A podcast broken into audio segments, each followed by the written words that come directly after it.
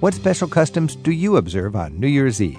You have to have a piece of black coal, a wee piece of cake, and a wee bottle of whiskey. Coming up on Travel with Rick Steves, we'll have fun exploring the different ways our friends from places like Scotland and Spain, Belgium and Sicily, Hungary and Turkey bring in the new year.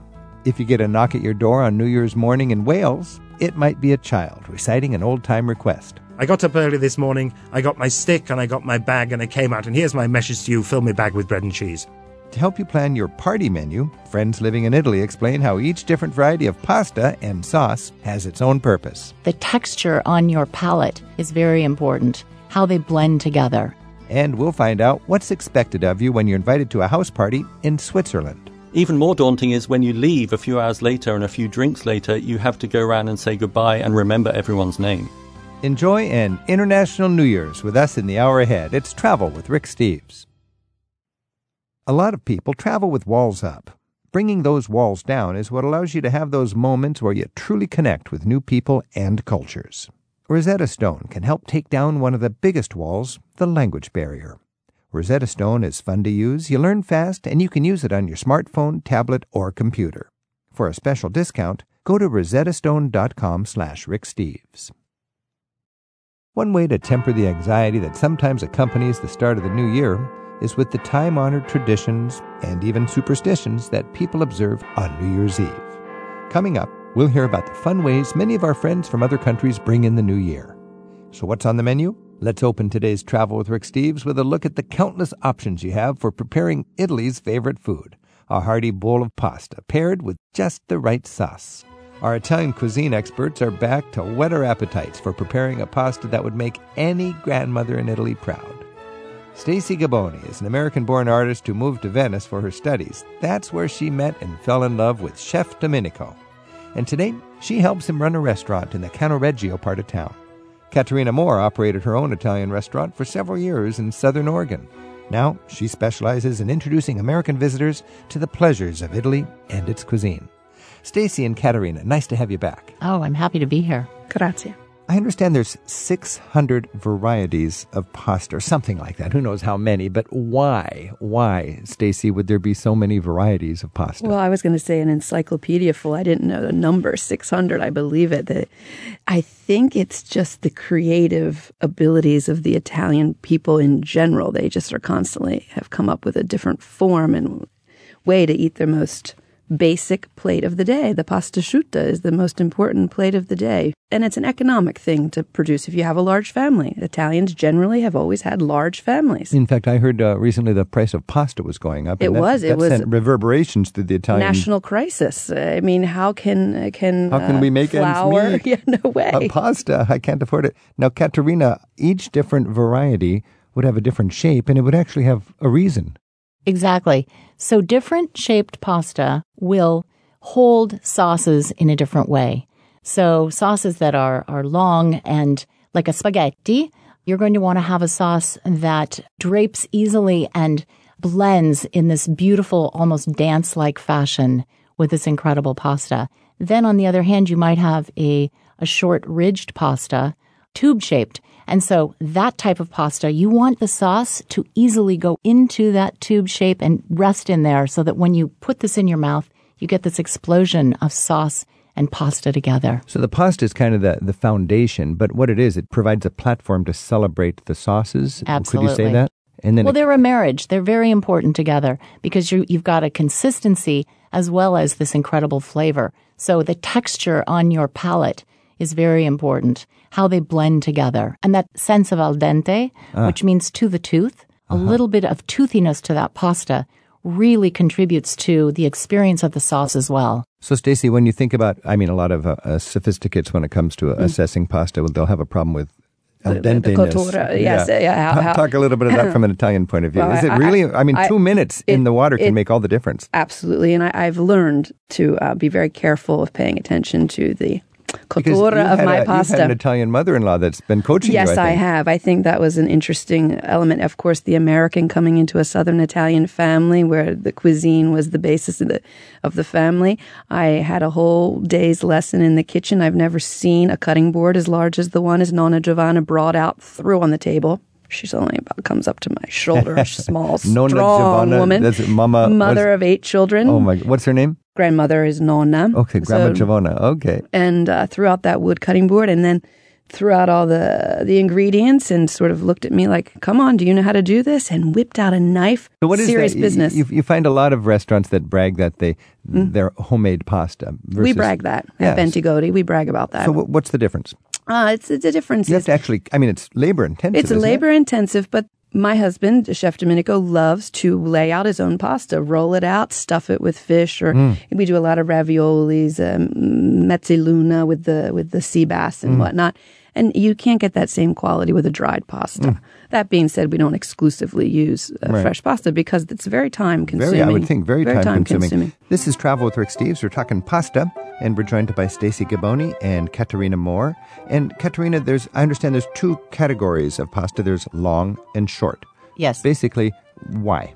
Uh, well, the way that they're going to blend with the sauces will be different. Mm-hmm. Uh, and it's also a regional thing. So, for instance, you go to the region of Umbria Mm-hmm. and you can make a hand rolled spaghetti there, Mm-hmm. which is very special. People think of spaghetti as always being a dried pasta typically. Mm-hmm. So, a hand rolled uh, pici is absolutely a wonderful uh, conduit for a rich meat sauce. That would be a big thing in Umbria, which is more Absolutely. gamey and so on. Exactly. If we think about the long pastas, these are the ones that you can twist around a fork.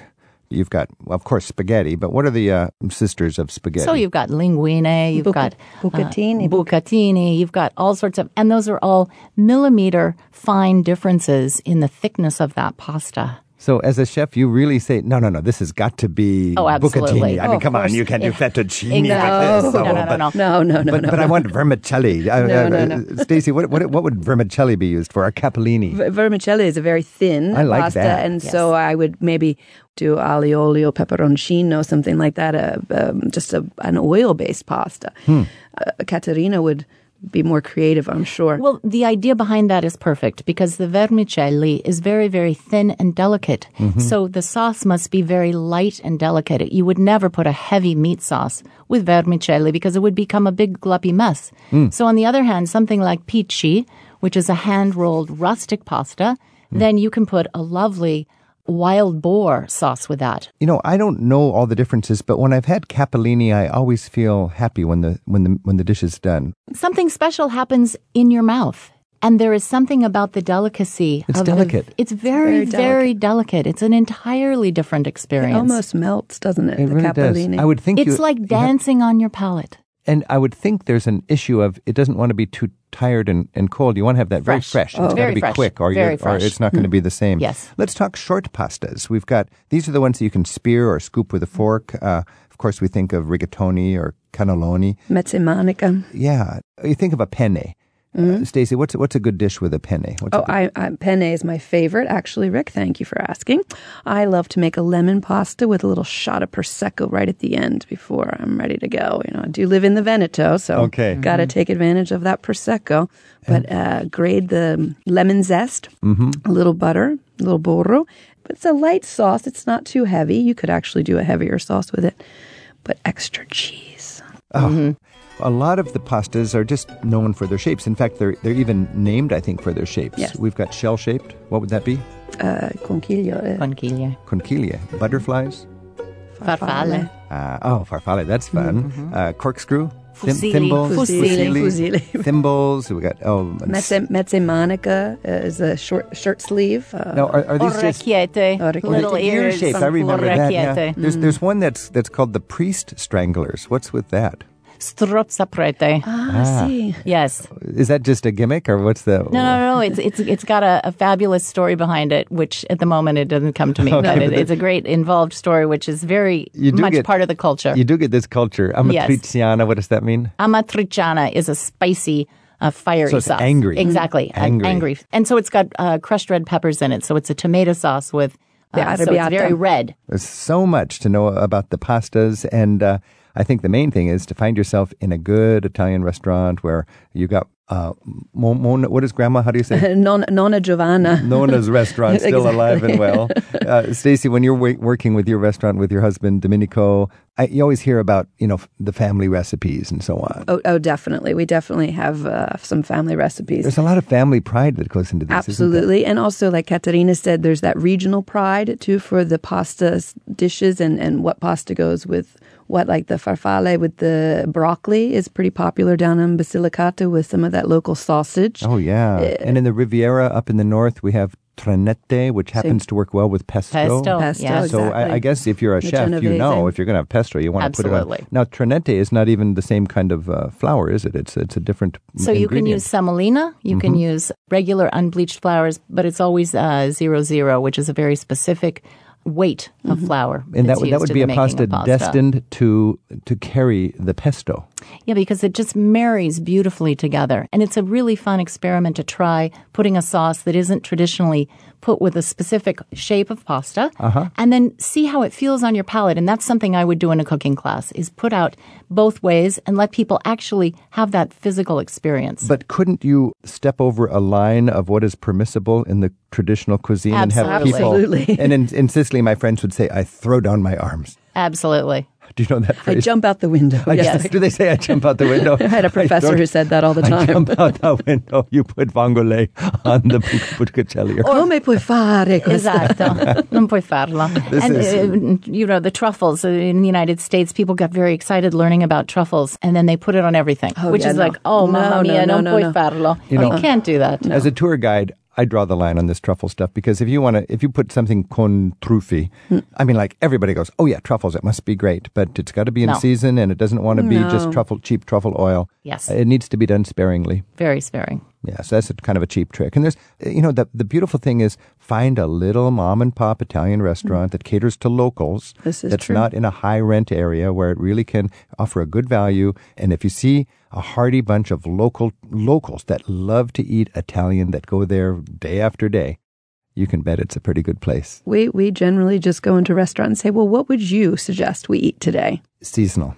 How do you say seasonal in Uh, Italian? stagione. Stagione. So you'll have a, a little special printed sheet with what's going on just today. what's fresh? Or, or just, you know, less printing, more talking. More print- okay, I like that. What- I, I, what I know that we try to embrace not printing too much and just, you know, chef, what do, what do you have on the Because menu today? if- What's What did you get at the market? What's What's happening? if you're hell bent on porcini mushrooms and they're out of season, you're yeah, not doing wh- and yourself why would a favor you want to out of season porcini? No, thank you, sir. But when the porcini is tasty, Ooh. slam dunk. Exactly. And mm. as many different ways that you can try it as possible. So just letting the chef know that you want whatever he wants to prepare for you mm-hmm. is such a mm. delight because then he just gets to go into his art creative genius and prepare any combination that night. So it's really Very special. nice. Stacy Gaboni, who runs Ristorante Bentigodi in Venezia, in Venice, with her husband, Chef Domenico, and Caterina Moore of Caterina's Trattoria in Jacksonville, Oregon. Mille grazie for a better understanding of pasta, and buon appetito. Buon appetito, Rick. A presto. You can listen to Stacy and Caterina talk about after dinner customs at the table in Italy in our Travel with Rick Steves archives. You'll find the file in the radio section at ricksteves.com. Look for program number 425 from November 2015. Up next, we'll have fun with the many ways people in different countries bring in the new year. And later in the hour, we'll learn the etiquette that's expected of you when you're invited to a dinner party in Switzerland.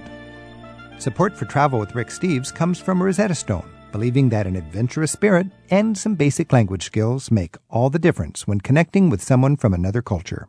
Offering a method of immersion and speech recognition to help you learn one of 30 languages. Learn more at rosettastone.com slash ricksteves.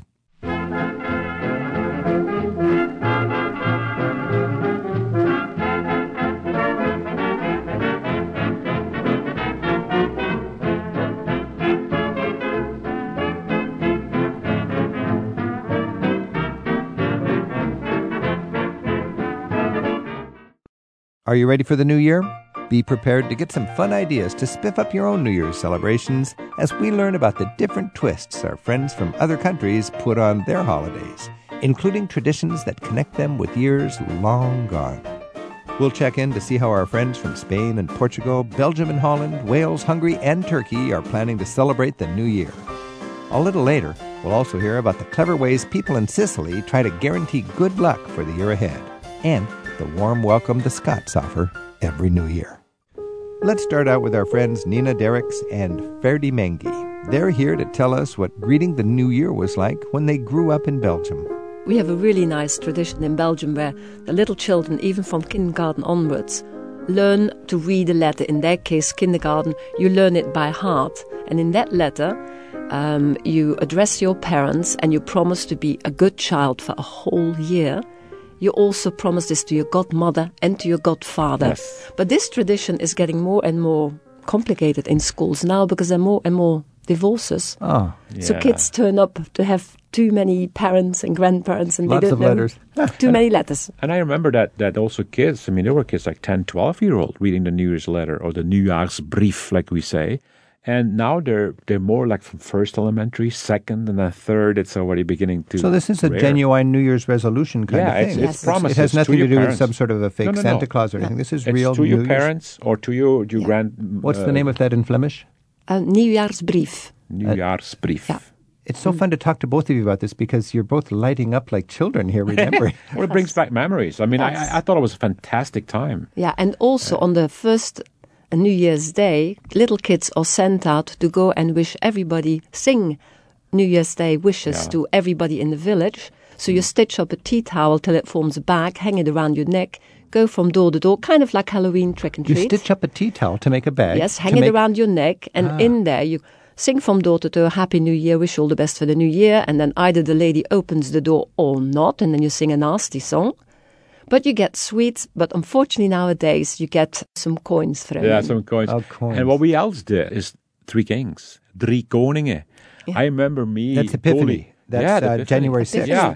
You dress up as oh, the we dressed Kings? up. We had we had a star, and we would sing door to door. And of course, in the old days, it was trick or treat. You get candies, but on the end, we wanted the money. We wanted to see coins because Mm-hmm. It that was, like treasure hunting. That Treasure whole hunting. period is fantastic. and that was that was a time that really I still remember. It was like just yesterday. Please sing me Three Kings.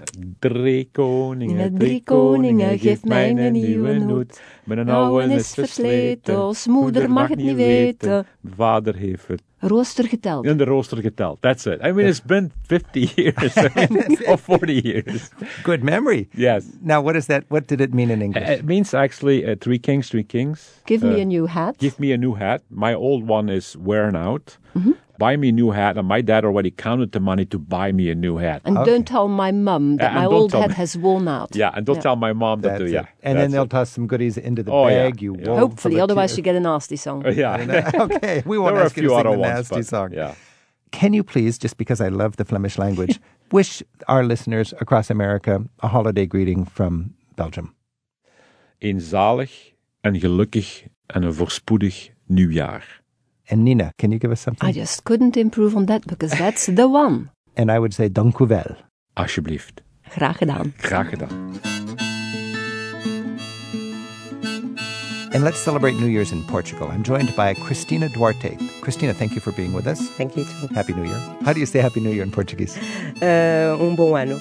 And if you were in Lisbon on midnight on New Year's Eve, what would happen? Uh, fireworks, of course. Huge fireworks. You want to go to the major places in the major squares, and uh, either Commerce Square or in Belém area nearby the Belém Tower, they do huge fireworks because there is no bar open, no nothing about. So everybody steps and bring their own champagne bottle, and after a while we are just sharing. So thousands of people gathering in the main square with their own champagne with bottle. their own champagne We say and BYOB. with their own raisins because you don't want to to lose them.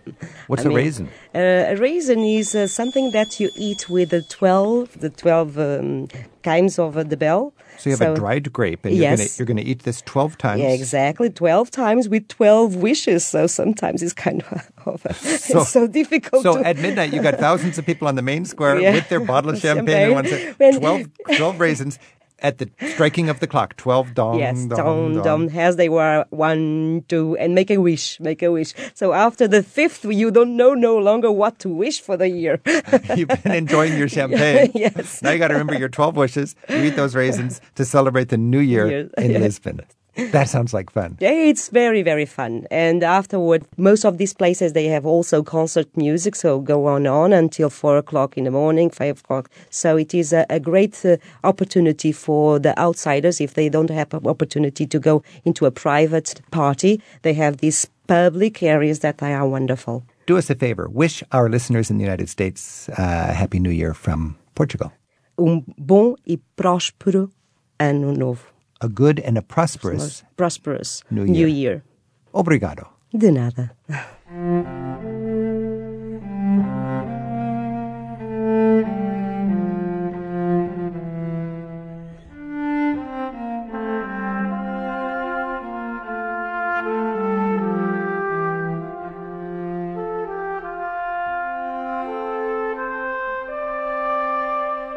Turkey didn't adopt the Gregorian calendar until 1926. Nine years later, they made January 1st an official national holiday. Mehlika Seval's been showing visitors around her home country for four decades. She's the author of Step by Step Ephesus, and she lives in nearby Izmir. Melly joins us now for a look at how the Turks are celebrating the new year. Melly, does Turkey uh, celebrate New Year's with all the festivities that you find in the United States and the rest of Europe? Especially in the last 20 years, we've been very regularly celebrating the New Year. I think it's more of the Western influence.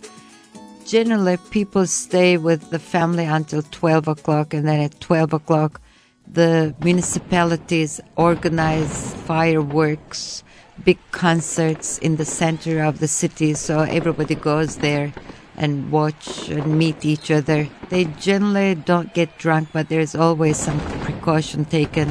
You get free ride by the police on New Year's Eve, which is really great. And generally on the TV, we have lots of belly dancing, fun stuff. So, is there an actual countdown at midnight? Oh, yes. In America, we have the big thing in Times Square, in New York, and so on. Do you have The some? apple. What do you have in, in Istanbul? No, nothing like the big apple, but big screams. Big. So at midnight, everybody At goes out and midnight, screams. everybody screams. And is there a, a traditional meal that the family enjoys on New Year's? I think we eat just everything. Lots of nuts.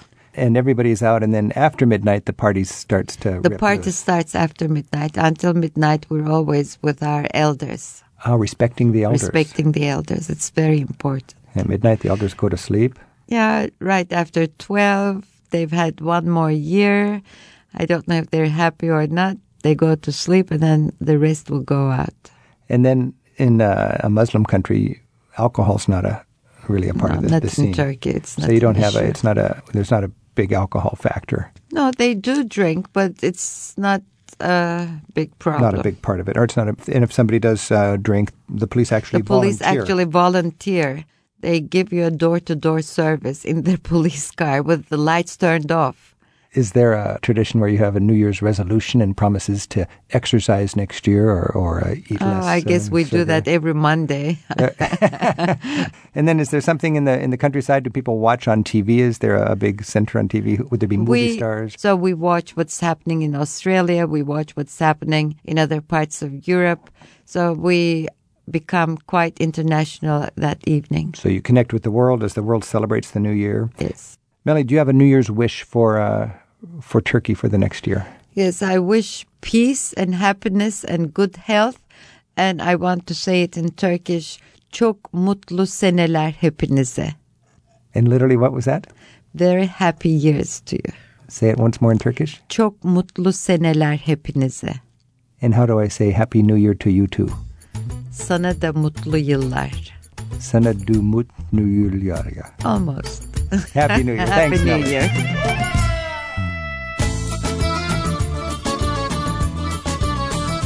Martin Delandovich specializes in the stories and legends of his native Wales. He's here to tell us about the Welsh customs for starting out the new year. Do the Welsh just uh, have the same traditions as the English, or how would you celebrate New Year's Eve in Wales? New Year's Eve in Wales nowadays is uh, much done the same as it is elsewhere. We tend to have the fireworks. Now, what's the drink of choice? Are people drinking wine or hard liquor or beer or what? Beer is the most popular drink. In, in, beer was there was wassailing, uh, which in Wales, the blessing of orchards for fruit coming. And that was done in beer. The other one that custom we got at New Year's in Wales was Calenig or Clenig. uh, depending if you came Clenning in, in North Wales influential and Calenning down in the South Wales, where groups of children would come to your house and, and you were supposed to give them money. They'd give. What would they do in return? Would they sing? Would they? They would. Uh, poems. There would be some singing. Uh, one of the old uh, young people come door to door reading, right. reciting poetry. Yes, so yes. Welsh, and then you you give them a present. Yes, one of them is uh, Mi godais heddiw mas o'm tŷ, and this is from South Wales, am cwd am pastwm gyda mi, a dyma neges ar eich traws, sef llanwn cwd a barachaws. And what this is is um, I got up early this morning, I got my stick and I got my bag and I came out, and here's my message to you, fill my bag with bread and cheese. Fill my bag with bread and cheese. Would bread and cheese satisfy the kids these days? Well, I don't think so. Now, in the United States, we uh, dedicate the uh, first day of the year to overcoming the partying from the last night and watching a great football game. What's what's the activity on the first day of the year in Wales? You get New Year's rugby because rugby is the game, particularly in South Wales. But again, traditions and played at Christmas. Uh, there was a game. New Year's called- rugby is it sort of Yeah. the, the big cup game then? Yeah. You, you get On New Year's. It's, it's not the big cup games, but it's all over Christmas. On Boxing Day, the day after Christmas, and on New Year's Day, you get these rugby games. And in days gone by, we're talking, oh, certainly recorded in the 17th century, there was a game called Knappan, which approximated to rugby, but was played between whole villages. And there were, there was horrible, bloody things where all you had to do was get this thing from one village to the other one to win. And oh dear, broken bones, head, and throat. I love the way that every culture celebrates the holidays a different way, and every culture has its own way to wish someone a happy Christmas and a beautiful New Year. Wish me in Welsh a happy holiday. Nadolig llawen a flwyddyn newydd dda. And specifically, what was that? That was Merry Christmas and a Happy New Year.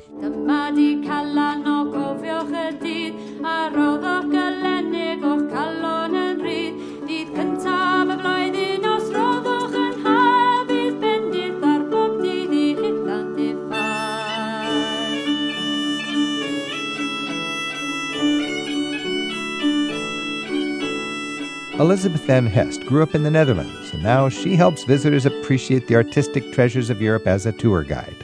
She joins us now on Travel with Rick Steves for a peek at New Year's celebrations in Holland.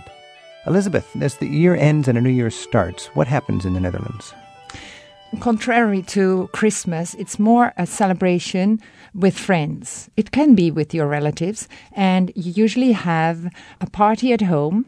You eat very special uh, Oliebollen, what is that? Oh, how can I explain you? Do you know when I say beignet? Oliebollen is something you make a mixture and you put it in the oil. Oh, it's like a donut, a sweet, yes, a sweet yes, donut. And exactly. it, uh, okay, right. And it can have different shapes, but the real oliebollen is a round ball, and you can put raisins in it. Ah. So, and then when it is cooked, when it is hot, you dip it in sugar. Right. But powder Powdered sugar. sugar, right. Yes. Or you eat apple appelflappen. That is a bit the same, but there is apple inside. And of course, you wait until it is 12 o'clock. Well, then is the big, big, big kissing. Is that right? Tell me, take me right up to New Year's. What happens? Yes, you usually wait until the clock strikes 12. Well, now I suppose everybody is doing this with television. No? Mm-hmm. And so you wait, it is 12 o'clock, it gives the sign, and up you have to kiss each other and uh, wish you Happy New Year. It's not my best thing because I start to cry because there is so much emotion. And then everybody runs out of the house and they start to put a firework. Okay. Well, all the neighbors come outside. You can have an accident, of course, so it's always a little bit scary because it's real firework and the children play with it. Yeah. Uh, but that's the way we celebrate it. And do people make New Year's resolutions in the Netherlands? Do they make promises for the new year, how they'll make their life better or anything like this? Oh, I think all smokers, they decide not to smoke anymore Of course. next year. all those who have uh, a few pounds um, over, well, they decide to go on a diet. But maybe this goes up until the 1st of January at uh, 10 o'clock in the morning. I think that's pretty international. And uh, what's Yes. the big drink for New Year's Eve in the Netherlands? Well, I suppose it used to be beer because that is our drink in the Netherlands. I think now everybody will drink champagne at 12 o'clock. Champagne. So Christmas is family and religious time, and New Year's Eve is a party with friends. Yes, or with your relatives. Or with your but it relatives. is more, you see, it's more lively, it's more funny. It's, well, the original Christmas celebration was more, I would say, more religious. More thoughtful and religious. Well, the Dutch are very good at having a good party. I know that. Oh. And please, how do you say Happy New Year in Dutch? Gelukkig nieuwjaar. Gelukkig Nieuwjaar. Gelukkig means happy. And nieuwjaar is new year. Dank u wel. Gelukkig Nieuwjaar. Graag gedaan. In a country famous for its year round nightlife, people are stocking plenty of cava to toast the Noche Vieja on the streets of Madrid. That's where Federico Garcia Barroso makes his home. Federico, what will we find on New Year's Eve in Spain? A big party, a big party for everybody. Let's go all together to Puerta del Sol, which is uh, Spain Times Square, and we'll have a big celebration. Mm, Local people, we have a very, very nice tradition, which is to eat 12 grapes at the same time that we are listening to those 12 chimes. Try to synchronize that, which is a little bit difficult sometimes, all right? Um, well, you finally succeed. You s- supposedly will have a, a very happy new year, health, money, and love, of course. All Health, money, and love. So you're you're popping those grapes into your Mm-hmm. mouth twelve times in sync with the ringing of the clock on the main square in Spain with thousands of people watching. Mhm. All of the country tuned in on television. all the country, the whole country, watching the television and just enjoying that uh, moment, that specific moment of the 12 chimes, the 12 grapes. And it's coming actually also from uh, another, I would say, another historical reason. Uh, at the very end, the very end of the 1800s, there was an extra production of grapes all over Spain. And those wine producers, they had to do something with those grapes. And they created that new tradition to eat grapes, you know, in New Year's Eve. and it stuck. And that's one way to get good luck, I guess, for the new year. Are there any other ways to get good luck for the new year? Well, red underwear. Red underwear? yes, of course. you have some red underwear? Absolutely. Do they work? That's in case. Yes, it works. Yeah. what's the craziest thing you've ever been involved in at midnight on New Year's Eve? I'm a good boy, you know. I really, I'm really a good boy, you know. I wouldn't So be able to tell you. just now. noise making and maybe kissing your partner, huh? Yeah, exactly. just like all over the world. Federico Garcia Barroso, wish America a happy new year in Spanish, would you please? Queridos amigos americanos y americanas, feliz año nuevo a todos. Feliz año nuevo. For everybody, a todos. Mhm, Exactly. Gracias. De nada. Where are the grapes? Let's pop 12 of those grapes quick. and I'm glad I'm wearing my red underwear. Cuando da la una o seis se siente en la charla con el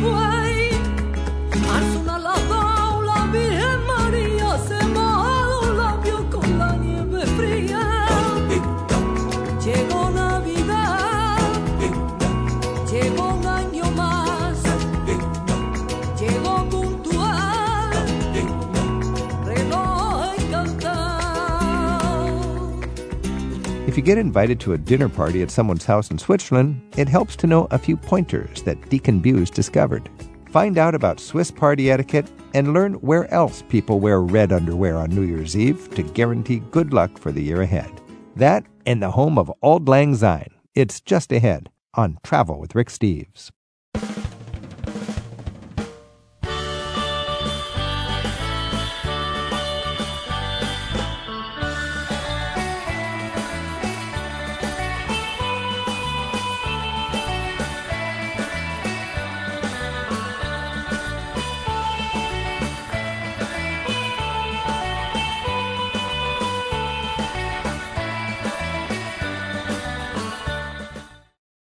Scottish poet Robert Burns brought us the song Auld Lang Syne. We'll hear how the Scots really go all out for the new year, from superstitions to observe at home at the stroke of midnight to the big Hogmanay street party in Edinburgh. Stay with us as we get in tune with the New Year's traditions of Scotland, Sicily, and Hungary in just a bit on today's Travel with Rick Steves. First, British born Dickon Buse discovered a few surprises about Switzerland when he moved to Bern.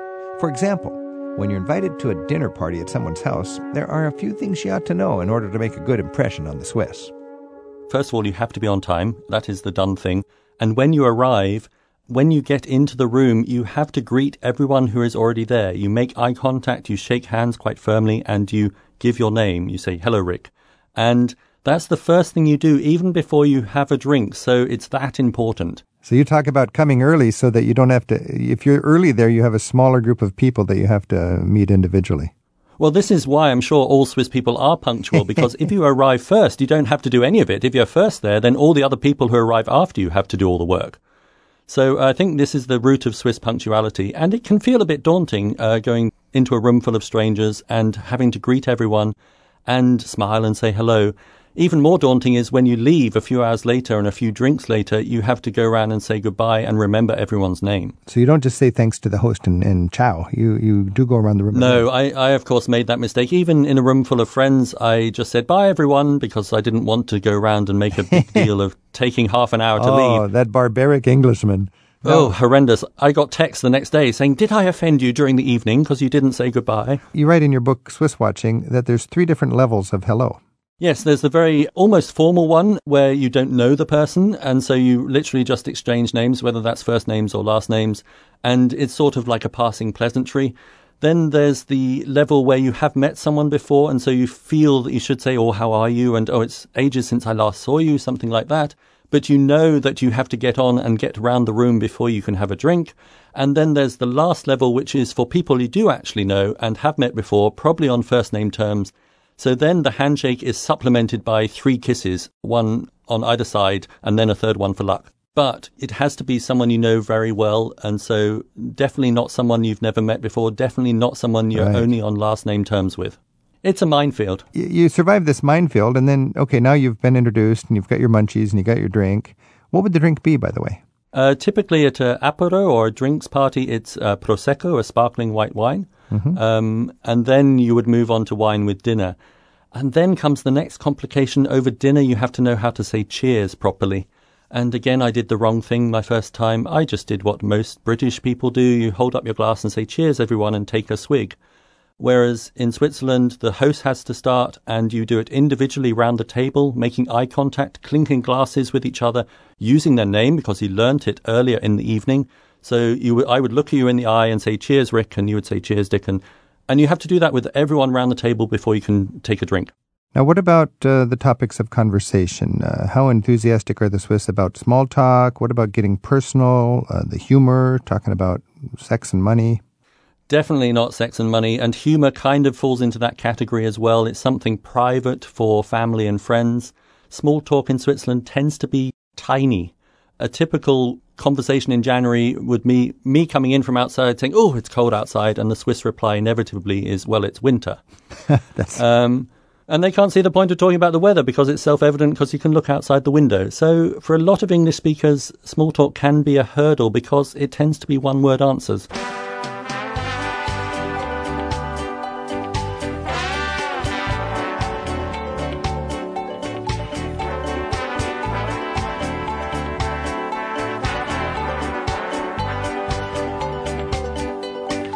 Dickon Buse is the author of Swiss Watching and Slow Train to Switzerland. He explores why the Swiss are deliberately different from the rest of Europe in Travel with Rick Steves program number 413. You can find that interview in the radio archives at ricksteves.com from August 2015. For a completely different cultural experience, let's go to Sicily. Tour guides Tommaso Ponte and Alfio De Moro join us now for a look at how their spirited island, an island they call the land of organized chaos, gets ready for the new year in a big way. Thanks for joining us, guys. Thank you, Rick. If we're in Sicily, what do we do on New Year's Eve? You know, what do we do is we have a way to say Natale con i tuoi, Capodanno con chi vuoi. That means you are going to spend the Christmas with your family and then New Year's Eve with your friends. Say So- that again. That's inter- so Christmas with your family, New Year's Eve with your friends. Exactly. In so Italiano. Natale con i tuoi, that means with your family, with your relatives, and Capodanno con chi vuoi. Tommaso, is that the same for you? Yes, it's exactly the same. Uh, New Year's Eve is a very special moment for us uh, to have big meals, uh, big dinner especially. What's, Our a typical, mamas. what's a typical dinner for New Year's? Typical dinner is fish. We eat a lot of uh, fish, uh, so codfish above all. Even in Sicily, we don't produce any codfish because we import it from Norway. But anyway, this is, especially in the area where I live, this is a big, uh, very important meal. But also we prepare smoked salmon, shrimps, mussels, and so on. 25 to 35 person, and uh, we spend the night all together. It's a big social time. Yes, it the, is. re- the religion was on Christmas. Now let's party. Yes, that's part. Exactly. We have That's to what it is. celebrate now. Okay. now, what about the drinking? Is there a lot of drinking? Wine. Wine. Wine. Sicilian wine, of course, because we have a big production of wine. So our red Sicilian wine, Nero d'Avola, N- Rosso dell'Etna, Cerasuolo di Vittoria, delicious wine, or white wine. In this case, with fish, of course, you drink, you prefer white wine. This is important for us to associate the right wine for the right food. Huh? So You always match the wine with, with the food. Okay, it's 10 minutes to midnight. We're in Sicily. What's going through your mind? What's happening next? Okay, we eat first of all grapes. huh? So you're still eating. It's 10 minutes to midnight. Yes, even that means we prepare a big, you know, uh, grapes and lentils because this is the symbol of money. So if you eat the first, and uh, for those people who want to travel, they touch, they hand the the trolley on the luggage. So the first thing that they have to touch is a baggage, a, a trolley. Really? So if you're, this is a time to start the new year correctly. If you want to travel, you'll you'll hang on to your suitcase. Yes. If you Yeah. want better love, what do you do? Well, usually, you know what you do, and that is something very traditional, but you know, i- it is something that we always do, and we all do. We wear red underwear. It's kind of a Yes. good luck thing. Really? Yes. Yes, a red Yes, even underwear, red especially for the underwear. women. Women wear red And they underwear. are very- uh, Yeah, What they kind are- of luck? You know, it's kind of good. good luck for the Good luck new for, the New Year's, yes. Buona fortuna. Buona fortuna. Buona fortuna fortuna. My underwear are red. How, say that in Italian to me.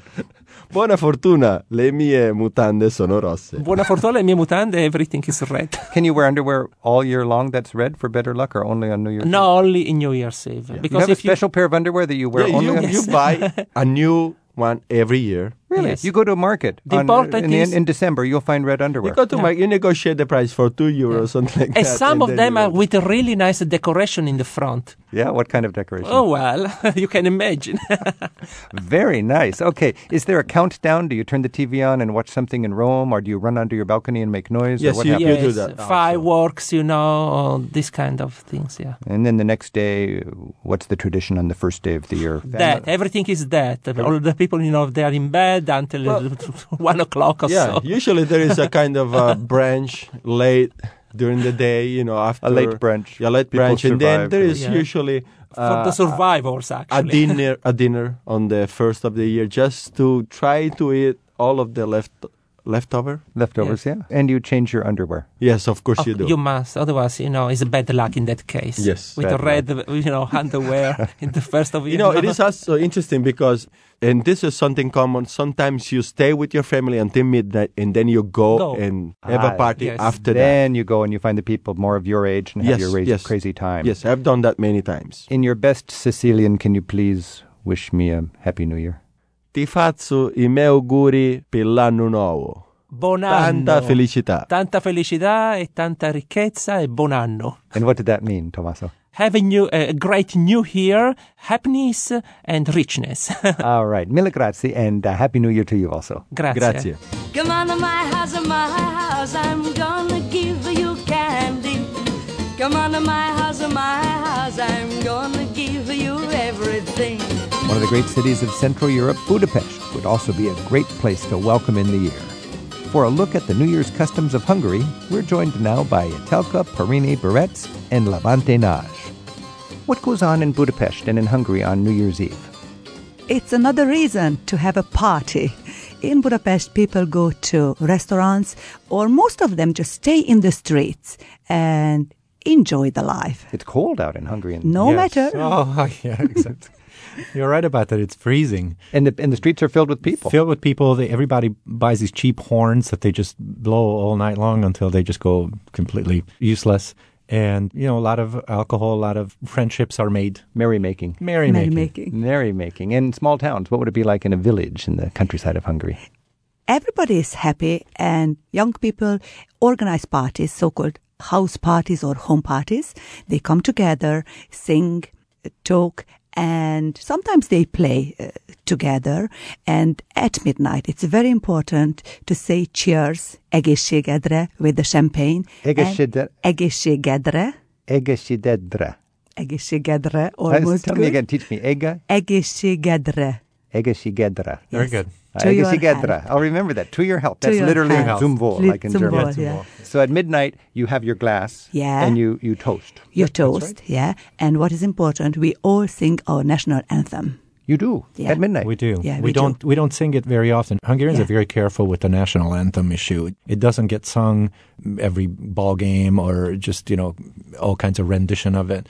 You really sing it only a few times, very solemn and uh, Wow. uh, and that's Year's- after midnight. So you have the uh, the drink, the, the toast, Yeah. the kissing or whatever, and then you sing a little of your national anthem. And most of the people watch the television that time, even for that a few minutes. And through the television, you listen the national anthem, and we sing together. It's such a nice uh, moment. the And- whole country together yeah, singing the, the, whole national country, anthem. whole country, Yeah, and, led and by the television. And as Levente mentioned, we do not sing uh, the national anthem just every day because it's a sad song, and you should have a reason to sing. And whenever I hear, even today, I just stand up and wait till the end of Wow. the national It's a highly revered song. Would you mind singing just a couple a couple lines of it? Would that be to share with uh, our American audience? Of course. Why don't you start? Okay. Isten áld meg a magyar, jó kedvel bőséggel, nyújts feléje védőkart, ha küzd ellenséggel. Balsos, akit régen tép, hoz rehát vég megbűnhődte már e a múltat jövendőt. Jag tackar gott tjog tapinna med Yeah, I can You feel notice that. I can feel that. That's beautiful. That's uh, weaving the, the cultural pride into the celebration of the new year. Very much And so. I, I think we could almost guess what the lyrics were talking about. It's just great to be Hungarian, and That's life is right. good, Yeah. and let's do good next year. And you know, wherever I travel, I'm, I'm really proud to be Hungarian. Thank you. Tell me Happy New Year's if you if you would like to in Hungarian. Boldog új évet, but we do not wish only Happy New Year. We say, uh, egészségekben gazdag, boldog új évet. We, we say that Happy New Year with health. With health. Yes. And then in my good Hungarian, I can say thank you. Köszönöm. Szívesen.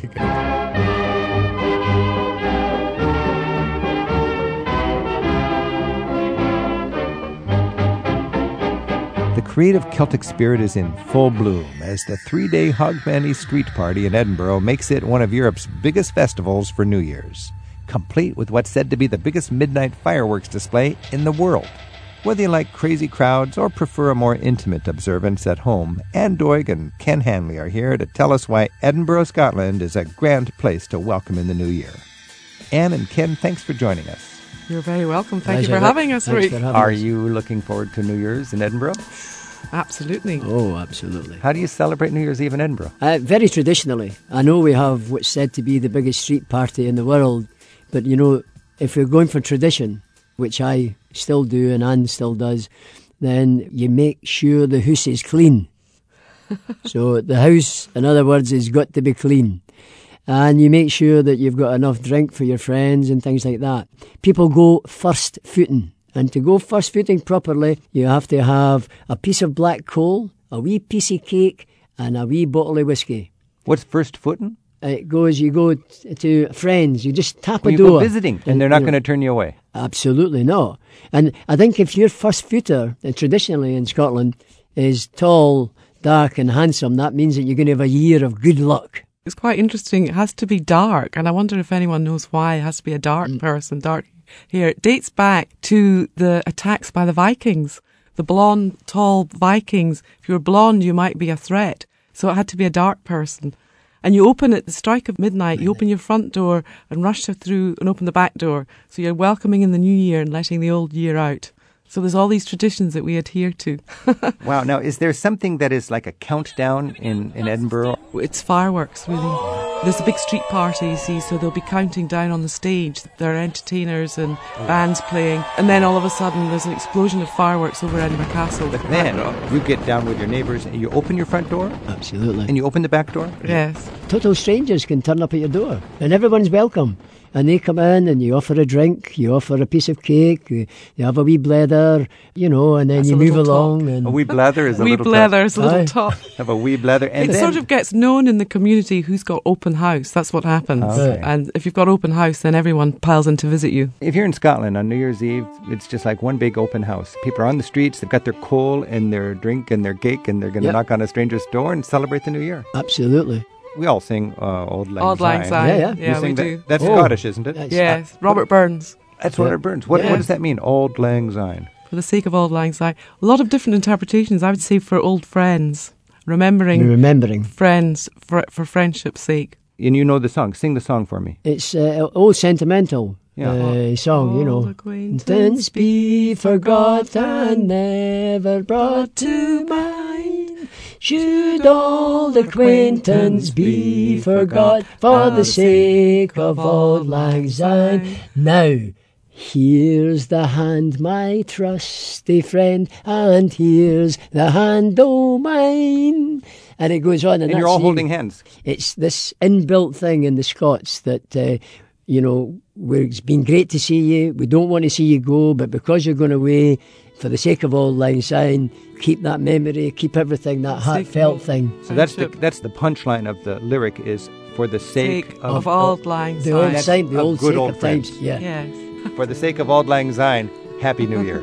And a happy New Year. to All the best to you. Happy New Year, Rick Boy. And there's the hand, my trusty friend, and gives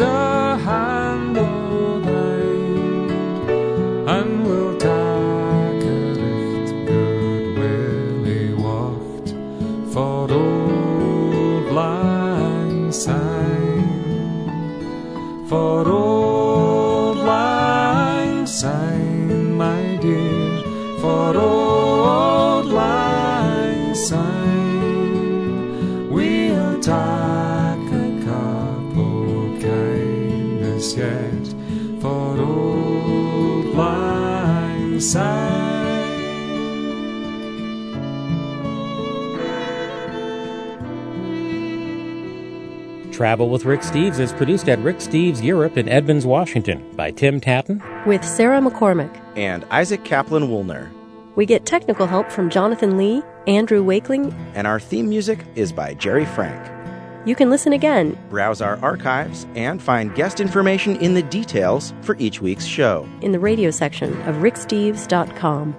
All of us at Travel with Rick Steves wish you a clean house, good blather, and a wee piece of cake for the new year. Support for Travel with Rick Steves comes from Rosetta Stone.